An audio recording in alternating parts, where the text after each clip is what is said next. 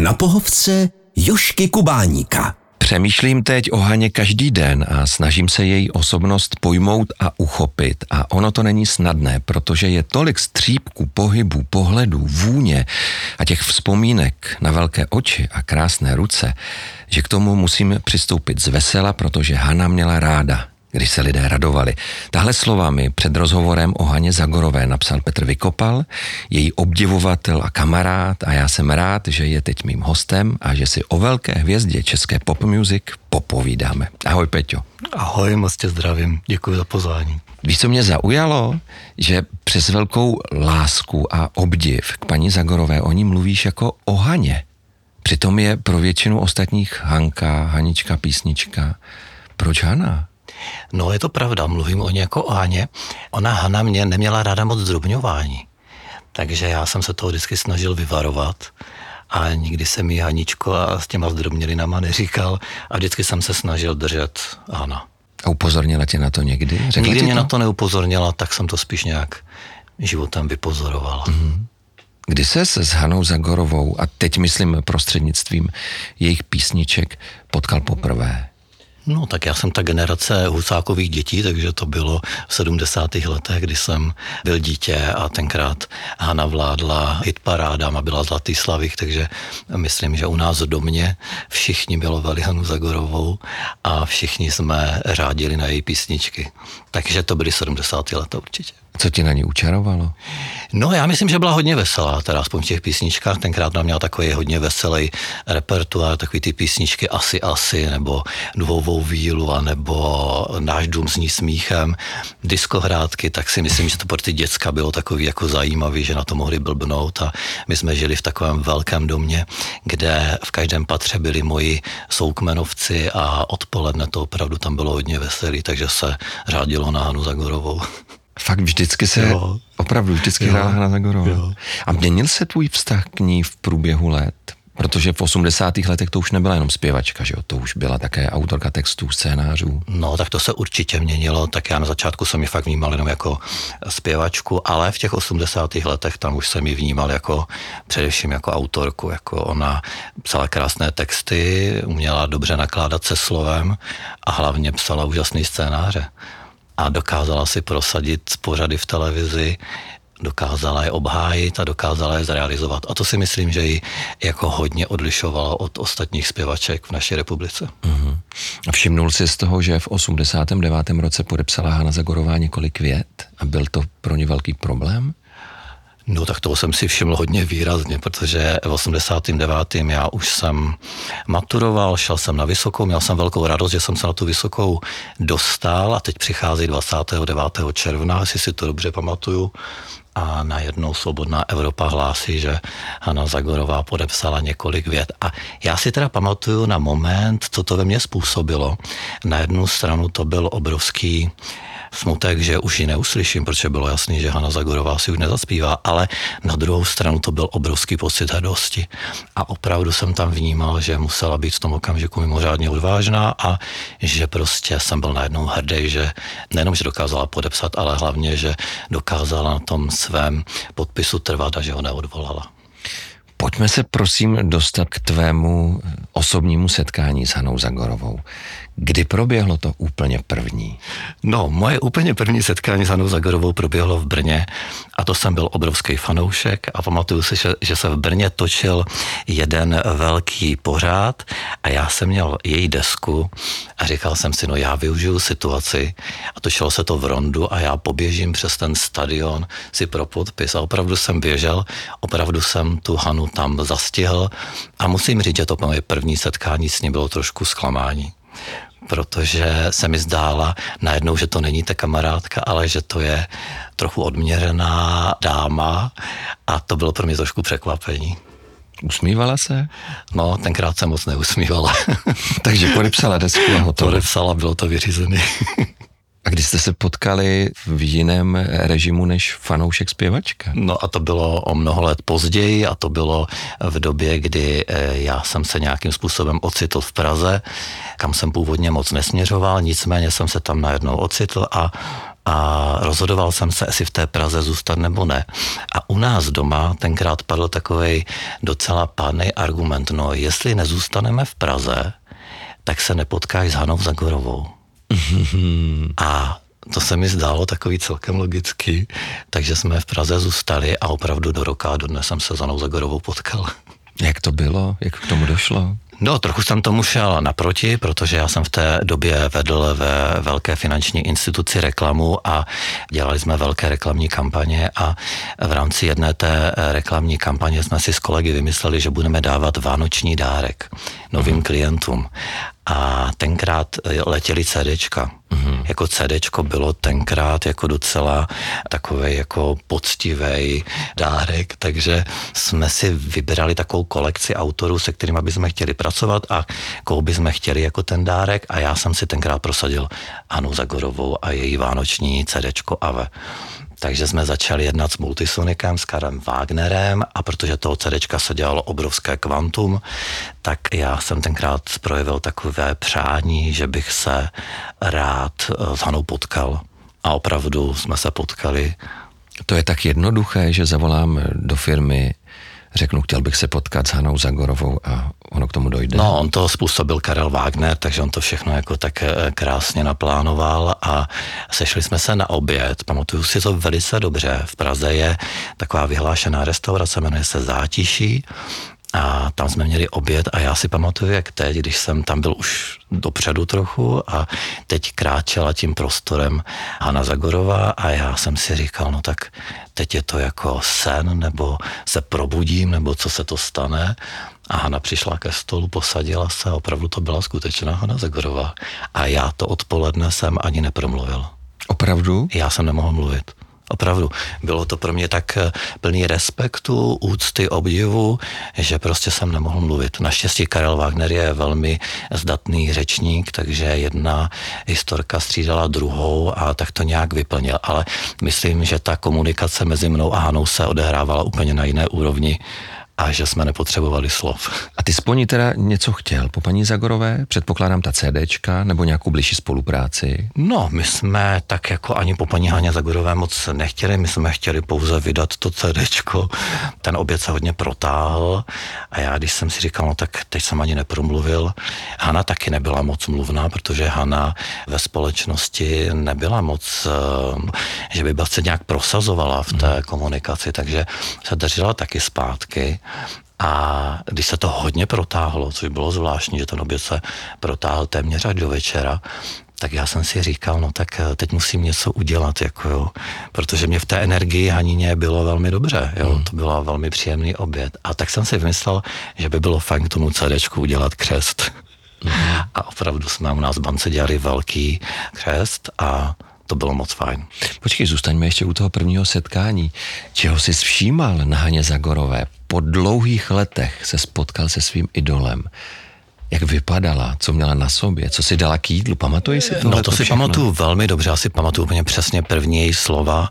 Přišel pan Vrchní a ptá se, madam, co byste si dala? A my jsme si mezi tím vybírali z jídelních lístků a paní Hana říká, no já bych si dala jenom takovou rybku lehce osmahlou ale nic takového na jídelním lístku nebylo. No ale vzhledem k tomu, že to byla Hana Zagorová, tak samozřejmě v kuchyni tu rybku lehce osmahlou udělali. A co měla na sobě? Tak to už úplně přesně nevím, ale všiml jsem se opravdu, měla krásné ruce. To byly nejkrásnější ruce, které jsem kdy na někom viděl. A ještě taky bylo na ní zajímavé, ona eh, používala parfém Angel. Aha. A ten parfém, když cítím doteď někde ve výtahu, tak se vždycky rozhlédnu, jestli tam někde není Hana Zagorova. Opravdu. Aha. A nosila ten parfém pořád. Aha pořád stejnou značku? Myslím si, že měla možná dvě, tři značky, ale tady ten byl takový nejvýraznější. Mm-hmm. Takže je to spojeno určitě i s tou vůní. Kde byste se potom zpřátelili? No my jsme potom opravdu dělali ten eh, křest a tam myslím, že se to tak jako prolomilo, protože Hana přijela k nám do banky, kde už bylo všechno připravený a já jsem ji byl vyzvednout a Hana mi říká, Petře, já bych se potřebovala někde převléct. A já říkám, no to je dobrý, Hano, ale my tady nemáme nikde šatny a tak mě potom napadlo, že leda u mě v kanceláři a tak jsme jeli tím výtahem ke mně do kanceláře a Hana seděla u mě v kanceláři, přilíkala se a tenkrát jsem si říkal, no, tak to je opravdu něco mimořádného, jako Mít vedle sebe téměř nahou Hanu Zagorovou.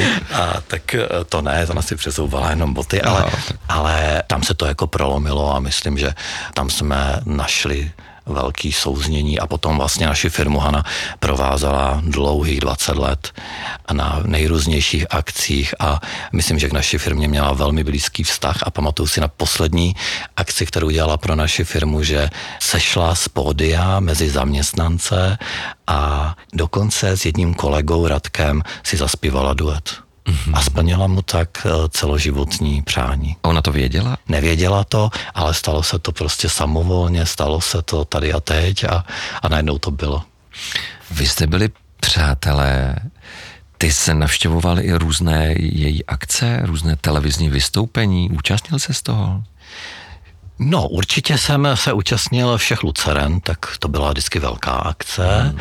ale samozřejmě, když byla nějaká příležitost eh, zúčastnit se i něčeho, třeba křty, když dělala křty CDček, nebo když dělala nějakou televizi a byla ta možnost, tak jsem se vždycky moc rád účastnil a když Hana zavolala, eh, Petře, přijdeš, tak jsem odložil všechny aktivity, všechno jsem zrušil a vždycky jsem šel. Pamatuješ, protože jste si tykali, kdy k tomu došlo? No to je zvláštní. My jsme si vlastně oficiálně k tomu nikdy nedošlo, protože Hana mi začala tykat hned od samého začátku a já jsem si myslel, že to je tak jako v této branži jako asi jako normální, takže jsem mi taky tykal, takže že bychom si ťukli skleničkou a řekli si tak uh, natykání, tak to se u nás nikdy nestalo. Takže ty si začal tykat sám od sebe. Já jsem nevěděl vlastně, co mám dělat a vzhledem k tomu, že jsem byl vlastně jako mm, zadavatel a a teď to byl takový nerovný trošku vztah, jako jo, mm. tak jsem si s tím úplně nevěděl rady a tak jsem vlastně přistoupil na to, že ona nějak začala tykat a já jsem na to nějak tak reflektoval, že jsem tykal taky. Mm. Když jsem s paní Zagorovou natáčel rozhovor, tak ty jsi mi radil, ať se jí zeptám na básnickou sbírku Milostně. No. Ty tady máš teď před sebou tu nosím hodně často sebou. Mm-hmm. Hana, když eh, se chystala slavit 60. narozeniny, tak měla takový nápad, že by ráda vydala básnickou sbírku. A na to si velmi dobře pamatuju, protože mě volala a říká Petře, pojďme na kafe, já mám takový nápad. A já jsem si říkal, wow, tak na to se těším, co to bude.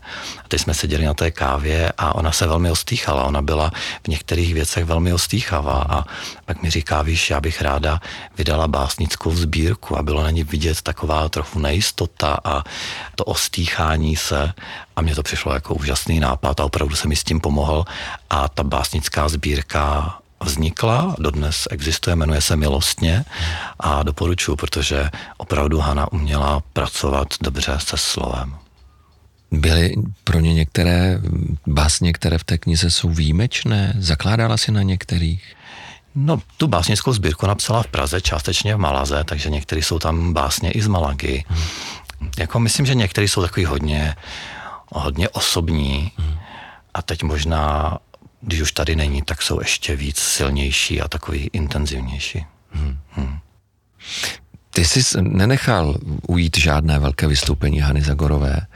Mluvil jsi teď před chvíli o tom, že schodil pravidelně do Lucerny.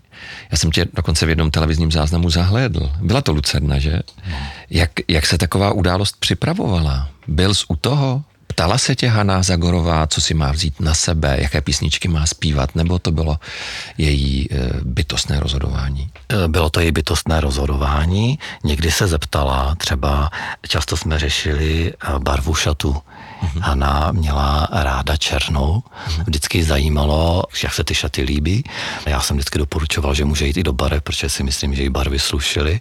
A třeba v tomto ona byla velmi jako své hlava, takže se zeptala, ale určitě měla svůj názor. A, a co se týká písniček, tak v tom taky rozhodně měla svůj názor a nějakou svoji představu.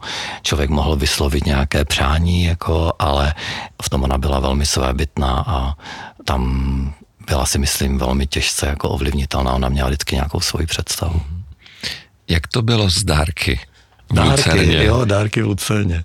No, my když jsme se už potom poznali blíž a chodil jsem do Lucerny už jako její host, tak uh, jsem si říkal, že vlastně květiny tě dostávala spoustu květin, takže ty květiny odejdou a nic nezůstane. Hmm.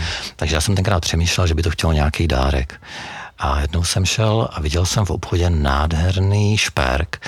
Vypadalo to jako CD, jako stříbené CD, které bylo na takovém koženém závěsu.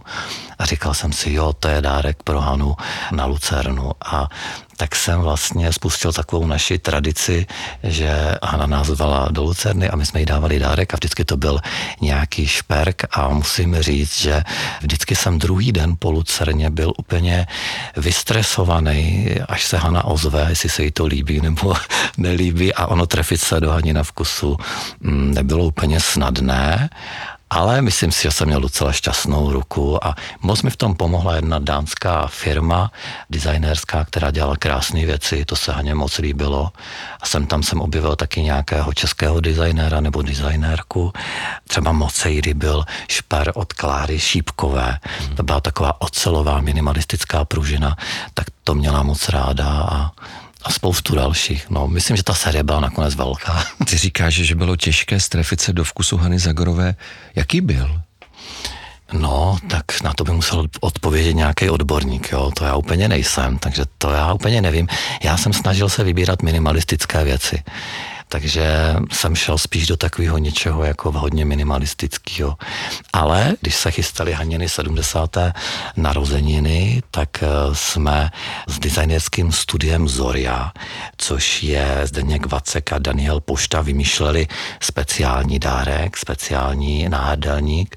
Já jsem měl nějakou představu, měl jsem představu, že se bude jmenovat Černý páv, což je text písně Hany Zagorové a kluci vymysleli takovou zvláštní technologii, kdy se cokoliv může ponořit do kamence a ten kamenec vytváří takové zvláštní krystaly.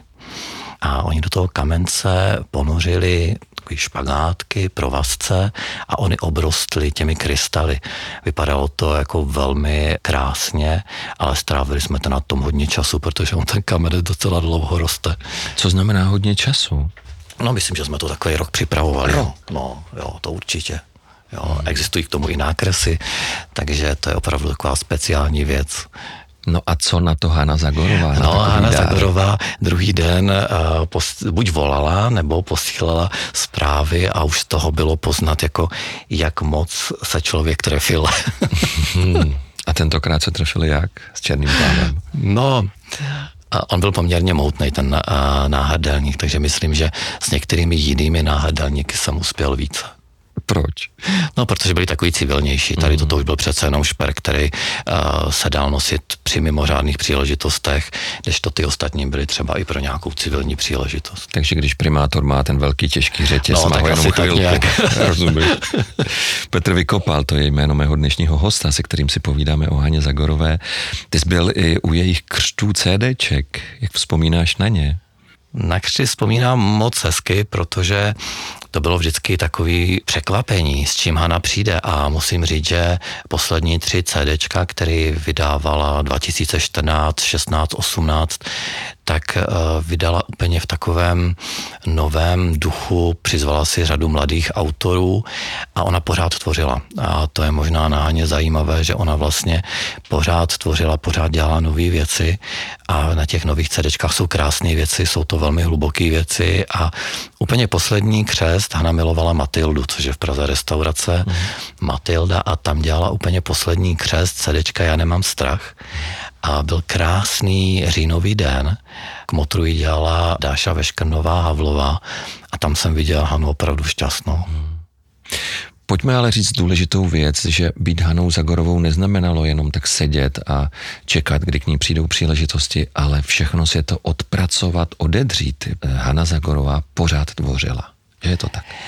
Byla mimořádně pracovitá, nezažil jsem tak pracovitého člověka a byla nejenom pracovitá, ale mimořádně tvůrčí. Ona opravdu vymýšlela, tvořila všechny její pořady, tak ona v tom měla kus sebe. To nebylo, že by to někdo vymyslel za ní, ale to opravdu si vymýšlela ona. Celý cyklus Dluhy Hany Zagorové, celý cyklus Vítak v Sen. Já nemůžu spát, to je všechno, co ona si jako tvrdě odmakala v tom zákulisí kdy to musela vymyslet, napsat, eh, prosadit a potom i natočit. Jo. Pojď nám říct tu historku, jak eh, šéf tehdejší zábavy nechtěl dluhy Hany Zagorové a přesto všechno spatřili světlo světa. No, Hana, já si myslím, že Hana byla velmi dobrý diplomat. Výborný komunikátor. Hana opravdu dokázala se vžít do té situace a velmi empaticky promluvat s člověkem a myslím, že to, byl, to byla záruka toho úspěchu, že si dokázala i u tehdejšího šéfa zábavy v České televizi vlastně ty dluhy prosadit, protože on ten pořad byl poměrně finančně nákladný. Ona tam má spoustu filmových záběrů, které dneska už by se skoro ani natočit nedali ale Hana silou svojí osobnosti a takovou nějakým zvláštním fluidem a těmi mimořádnými komunikačními dovednostmi si to prostě vždycky dokázala dotáhnout až do konce. To na ní obdivuji. Takže přemluvila šéfa a dluhy Hany Myslím si, že ho nakoupila, jo, že to nebylo úplně, že by přemlouvala, ale že člověka dokázala získat pro tu věc, hmm. že prostě ho dokázala strhnout, že nakonec ten člověk jako z toho měl taky radost, že se toho může účastnit. Hmm. Byla to zvláštní vnitřní energie, kterou ona za sebe vysílala, kterou toto dokázala. Hmm. Vy jste se ale nepotkávali jenom u oficiálních příležitostí, poznávali jste se i soukromně. Jak vypadala taková večeře s Hanou Zagorovou? tak já jsem si moc vážil okamžiku, kdy jsme mohli vlastně trávit ten čas jenom ve velice úzkém okruhu lidí, protože teprve tam jsme mohli jít do nějakých hlubších témat a na večer s Hanou Zagorovou. No, Hana Zagorová měla ráda restaurace. Měla ráda hezké restaurace.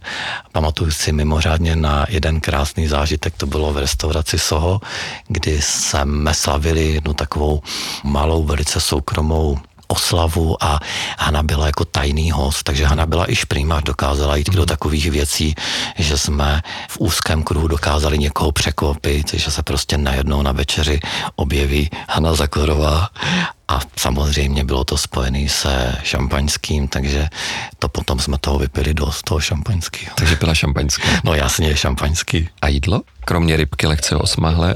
Tak uh, mě třeba naučila jíst sushi California, což já jsem předtím moc nejedl, to mě třeba ona objevila, takže jsme spolu jedli Kalifornii. Uh-huh. O čem jste si povídali? Když jsme byli v hodně úzkém okruhu a nebo jenom ve dvou, tak jsme se bavili o takových jako hlubokých tématech a to byly témata spojené s životem, ale i s věcmi konečnými, i, i s tím, jak člověk přistupuje třeba k práci.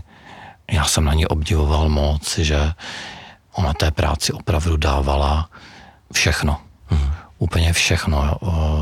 Nikdy jsem to nezažil u někoho, že by tak silně se dokázal vlastně obětovat pro práci, ale to nebyla z její strany oběť, ona tím žila. Hmm.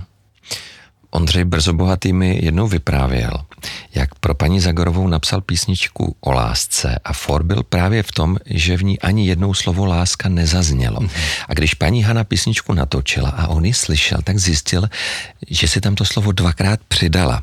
Taky poprosil, jestli by to naspívala tak, jak to napsal a ona mu vzkázala, že ne, No tak to je typická Hana, o tom by mohl eh, vyprávět básník Pavel Buňáta, kterému takhle vstupovala taky do textu a vždycky si prosadila svoji. Hana měla jasnou představu, kam to chce směřovat ten text, takže takhle i zasáhla, jo. Takže byla své hlava. Jako Pavlovi zasáhla uh, hodně do textu, ale myslím, že nakonec toho měl i Pavel radost, že vlastně mohli společně takto tvořit. Takže tomu rozumím úplně, že se to stalo i uh, Ondřej Brzobohatému. Já tě znám jako mimořádného znalce písniček Hany Zagarové. Znáš opravdu všechny? Neznám, vůbec neznám a teď, uh, čím jsem starší, tak zjišťuju, že neznám téměř nic. Jsou tady daleko větší znalci. Uh, Radek Beňo, šéf fanklubu, ten má obrovský vhled do její tvorby. Pavel Buňata, obrovský vhled, ale další lidi, kteří znají všechny její písně, i ty, který chtěla Hana zapomenout. Byly takové? Byly takové, a chtěla zapomenout, vím, vím o nich, ale já ji úplně rozumím. Která to byla? Já si to teďka ani nechci vzpomínat, jako jo, proto, ale uh, kolegové mi, teďka mi třeba Pavel Buňata udělal takovou sérii všech písní, které natočila. Je to 10 CDček, ono jich je 900 těch písní a tam jsou takové rarity, na které Hana nechtěla vzpomínat vzpomínat a už na ně zapomněla. Peťo, my máme pro tebe taky takovou raritu. Aha. My jsme našli v archivu Českého rozhlasu jedno dávné vzpomínání Hany Zagorové, tak my ti je teď pustíme. Děkuju. Jsme v Davidském studiu Suprafonu, právě na frekvenci s Hanou Zagorovou, která dnes přispěla kyticí svých písní do našeho pořadu.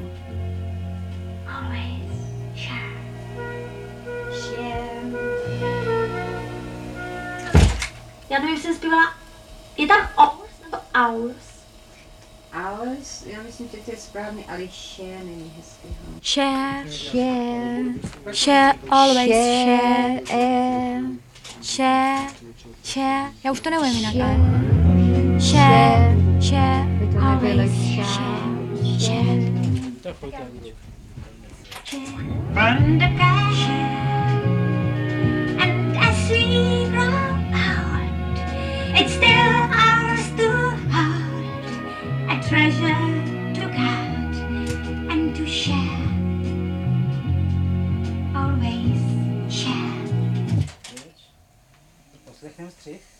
A co Joey říká? Váří se blaženě. Slychnem. A treasure to guard and to share. Always share. K nám. Z čeho jsme vás tady v Davidském studiu vyrušili? Já mm, právě natáčím anglickou desku. Je to takový výběr nejúspěšnějších písniček, které jsem natočila asi za poslední dva roky. Je tam asi šest věcí z poslední mojí dlouhohrající desky, která se jmenuje Cesta ke štěstí a potom několik takových těch šlágrů, jako například Kamarád a Duhová víla a tak dál. Hana Zagorová, to je jméno dámy, o které si dnes na rozhlasové pohovce povídám s jejím kamarádem Petrem Vykopalem. Co na to říkáš? No já myslím, že bys to úplně radost teďka neměla. Jako. Proč myslíš? Myslím, že se potom k tomuto CDčku už moc, nebo k tomuto LPčku už moc ráda mm, už to, tak Nevracela? už to k tomu nevracela, myslím. A mohl se Haně Zagorové zatelefonovat, poradit se s ní? Tak eh, já jsem si veškerých rád, který mi Hana dala do života, moc vážil. Přece jenom Hana byla starší, měla to hodně už za sebou, měla to hodně odžito. A když jsem o radu požádal, tak mi poradila, ale byla to, víš, taková rada, která vždy byla tak jako v líně sdělená. Ona to moc uměla hezky jako říct. Takže jo, rady od Hany Zagorové jsem měl moc rád. Jak vypadaly takové rady? Byl to spíš nadhled, nebo to byly i konkrétní? Byl to velký nadlet, byl to velký životní nadlet, který já jsem ještě neměl třeba v té době a ona už ho měla, už jít do velkého nadhledu a, a hmm. jo.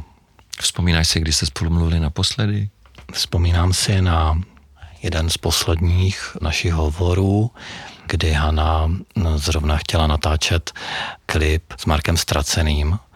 Ona ho měla moc ráda, opravdu moc ráda a chtěla ten klip natočit, ač měla v té době velké bolesti, tak eh, prostě ta její píle a to odhodlání a ta touha a víc Markovi vstříc tak byla tak velká, že ten videoklip uh, natočila.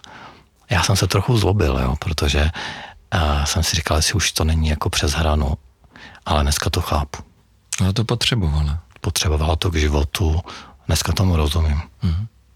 Máš pořád v telefonu její číslo? No mám pořád telefonní číslo a často se mi stane, že tam chci napsat něco. No, A všechny SMSky schované. A všechny SMSky schované. A víš, co je zvláštní? Hmm. Že když se k těm SMSkám někdy vracím, tak vlastně najednou mi z toho jako lezou další a další významy, které jsem třeba nějak tenkrát jako nezaznamenal, nebo jsem to možná tenkrát úplně ne třeba nějakou radu pochopil a najednou se mi to odkrývá ještě úplně v jiné vrstvě. Zdá se ti o Haně Zagorové? No jej dá. jo, zdá. Jak vypadají ty sny? No a to se asi nedá úplně. A, oni jsou velmi různý, velmi různý, ale Dobře, já třeba vím, že poslední sen, který se ti zdál, ty jsi mi svěřil, že se spolu vařili sekanou. tak to by mě zajímalo, co to znamená. Třeba to, to rozklíčuje některý z našich posluchačů. To, to ani já netuším, co by to mohlo znamenat. když se raduješ, nebo když je ti naopak smutno, hrají ti u toho písničky Hany Zagorové? Jo, určitě u nás hrají písničky Hany Zagorové. Eh, bohužel, když odešla, tak to nešlo moc, hmm. to bylo těžký, ale teď se vrací a jsou u nás stále. A které máš radši, ty veselé, duhovou vílu nebo spíš ty baladické? No já jsem hluboké. svým založením melancholik, takže já určitě šanzonový písně a určitě ty z její posledních tří alb. Hmm. Takže to už jsou takový hodně zralý, nejenom texty, ale jsou to takový balady spíš a tak to se mi líbí moc. A které písničky měla ráda sama Hana Zagorová? Já myslím, že velmi tíhla k těm šlágrům, ale Hana především měla ráda, když lidi na koncertech zářili. Hmm. A to přinášeli ty veselější písně, takže ona eh, do těch koncertů eh, zcela záměrně zařazovala ty písně, aby viděla tu radost těch lidí, že si s ní zpívají eh, ty písně, že mají prostě chuť do života, že se můžou radovat a že můžou tančit. A nám moc milovala, když v Lucerně lidi šli dopředu a mohla se jich dotýkat, takže proto na těch koncertech vlastně bylo tolik písní veselých a jsem tam zařadila e, nějaký šanson. A jaký měla vztah k fanouškům? milovala fanoušky, milovala a moc si vážila třeba jejich přízně, moc si vážila květin, který od nich dostávala. Ona měla moc ráda květiny a vážila si každé kytky, kterou dostala. Si pamatuju v Lucerně florista Jirka Novák pro ně dělal takovou obrovskou fialovou kytici, já jsem nikdy nic takového neviděl. Hana měla ráda fialovou barvu a vždycky, když to nesl nad hlavama všech, tu barevnou kytici, tak eh, to zářilo přes celou tu lucernu a Hana byla jako mimořádně šťastná. A uměla dát najevo vděk, radost z dárků, z té přízně? Určitě, určitě, jako ona z toho měla bytostnou radost a, a dokázala to dát najevo a, a člověk měl radost zase, že ona má radost, takže to bylo vzájemný. Organizovala i ona nějaká setkání, nebo to spíš vycházelo z vás, kteří jste byli kolem ní? Já jsem tu dobu nezažila, Hanna uh, organizovala úžasné večírky v 80. letech. Já jsem zažil její narozeniny, 60. narozeniny narozeniny, který měla nádherný v Sohu. Zažil jsem její 65. narozeniny, který měla v restauraci Aureola a moc jsme si to vždycky užili, jako ona byla opravdu v tomto jako velmi nápaditá a vždycky její večírky měly jako, byly moc fajn. Co to znamená, že byla nápaditá? No, že si vymýšlela, víš, takové drobnosti, jako jo, že, že to měla všechno vždycky do detailu promyšlený, vymyšlený. Ona byla docela puntičkářka, ona si dala záležet na takových drobnostech i, takže to byly takový dobře skoncipovaný prostě večírky. Ještě mi prosím tě řekni, že měla Hana Zagorová ráda kožichy. Kožichy, no, tak, tak byla to Hana Zagorová a Gáně Zagorové vždycky patřili kožichy. To někteří naši posluchači možná nevědí, ale ono to tak opravdu bylo. Takže když přicházela do restaurace, přišel kožich a v něm Hana Zagorová. Mm, nejenom do restaurace, do divadla, na koncert, ano, Gáně Zagorové patřil kožich. Ona ti jednou volala a ptala se, Jestli jo, si může vzít jo, kožich jednou, do New Yorku. Jednou se mě ptala, jestli si má vzít uh, kožich uh, do New Yorku, ale to se mi teda rozmlouval, že to není úplně ten dobrý nápad, že kožich ať si raději vezme do Vídně nebo do Pražské opery, ale asi do New Yorku bych si ho nebral. Ty jsi byl s Hanou Zagorovou i na premiéře v pařížské Bastile. Jak to probíhalo tam? Jaké to bylo, když si Hana Zagorová užívala tuhle tu velkou věc? Uh, Joško, Hana v sobě měla nějakou zvláštní energii, opravdu zvláštní energii, takže v okamžiku, kdy ve foaje, eh, do foaje vplula Hana Zagorová, tak strhávala pozornost. A je úplně jedno, jestli to bylo uh, v Praze nebo v Paříži. I když ji ty lidi neznali? I když ji neznali. Uh, je to nějaká zvláštní energie člověka, nějaké zvláštní charisma. A já si pamatuju v Paříži, já jsem chtěl do divadla trochu dřív, protože jsem v Basile ještě nikdy nebyl a chtěl jsem si to divadlo prohlédnout a přišli jsme do toho foaje a tam všude se nalevalo sekt nebo šampaňské a já říkám, hele, ano, dáme si ale až o přestávce. A Hana mi říká, ne, dáme si hned tady a teď. Říkám, OK, tak dobrý před představením, tak si dáme. Tak on se hrál Janáček, takže ono to docela jako se vyplatilo. a teď jsme si dali tu skleničku a Hana s tou skleničkou a s tím plédem z kožešiny opravdu zářila v tom flaje jako mimořádně mimořádně. Vy jste tenkrát dobře udělali, protože Ano, žádná dobře- pauza nebyla. No, že? tak to mě v Paříži trochu naštvali, protože jako člověk si koupí drahý vstupenky a pak není jako přestávka, že? Takže, takže opravdu nebyla pauza, takže to byl dobrý, dobrý tah jako s tím šampaňským. Hana vždycky měla pravdu. Hmm. Jo, vždycky měla pravdu. Peťo, my tady máme pro tebe ještě jednu ukázku a je to písnička a potom nám řekneš, jestli tu písničku znáš. Každý má něco, co má aspoň trochu rád. Každý má nějakou lásku. Má láska je prostá, prostá jak květina. Líbí se mi barva, jedna barva nevinná.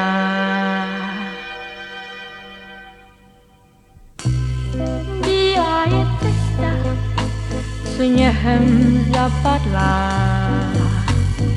Bílé jsou tříštící se opádala.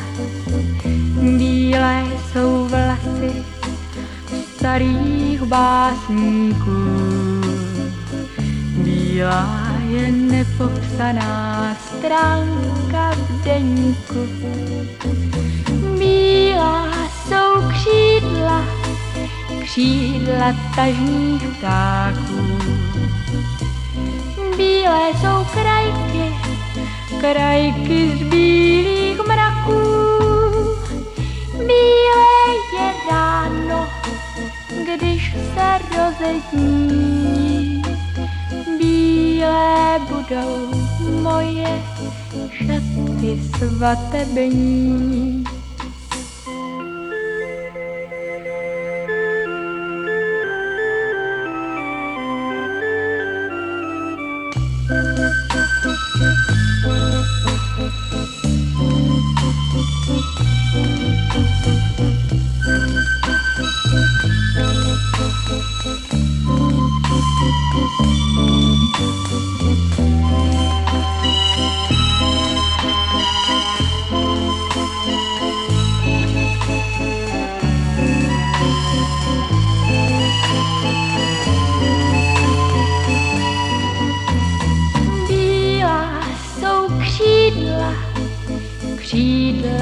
Tažných ptáků.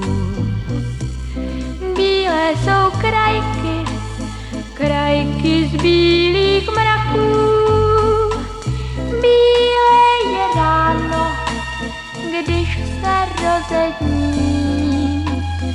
Bílé budou moje šaty svatební.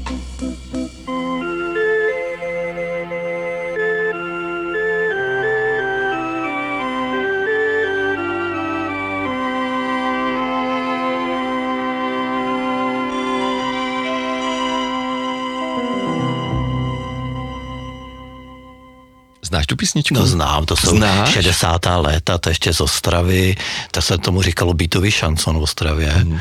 takže to jsou její začátky, Hany. Takže tohle to všechno znáš. No, ale toto je, já jsem toto už nezažil, toto Mhm. období, ale znám to. Než se rozloučíme, řekni nám, prosím, co dokázalo Hanu Zagorovou rozesmát? No, já myslím, že Hanna Zagorová se ráda smála. Ve svém nitru ona byla melancholický člověk a u nás melancholiků je to většinou tak, že rádi se smějeme, protože té melancholie někdy třeba pro někoho už z našem okolí přes příliš. Takže ona se ráda smála. Dokázala, ona dělala na začátku milénia, dělala pořád hogofogo a tam si vymýšlela různé nachytávky na různé lidi, jako jo. Takže myslím, že přitom se bavila jako mimořádně třeba někoho eh, na něčem nachytat, tak tam se určitě bavila. Bavily anekdoty, vtipy, Já myslím, že všechno, nad čím se člověk může nějak pousmát, tak měla ráda, jako jo. Jo. Ale ty nachytávky to byla její teda uh, výsostné území. Peťo, já ti moc děkuju, že se za námi do studia Českého rozhlasu přijel, že jsi tak dojemně zavzpomínal na Hanu Zagorovou a přeji ti, abys měl vrázky smíchu u pusy a písničky a zpívání a klid na tichý dívání. Mým dnešním milým hostem byl fanoušek a kamarád Hany Zagorové Petr Vykopal. Děkuji za to naslyšenou. Děkuji moc za pozvání, mě se moc hezky. Na pohovce Jošky Kubáníka.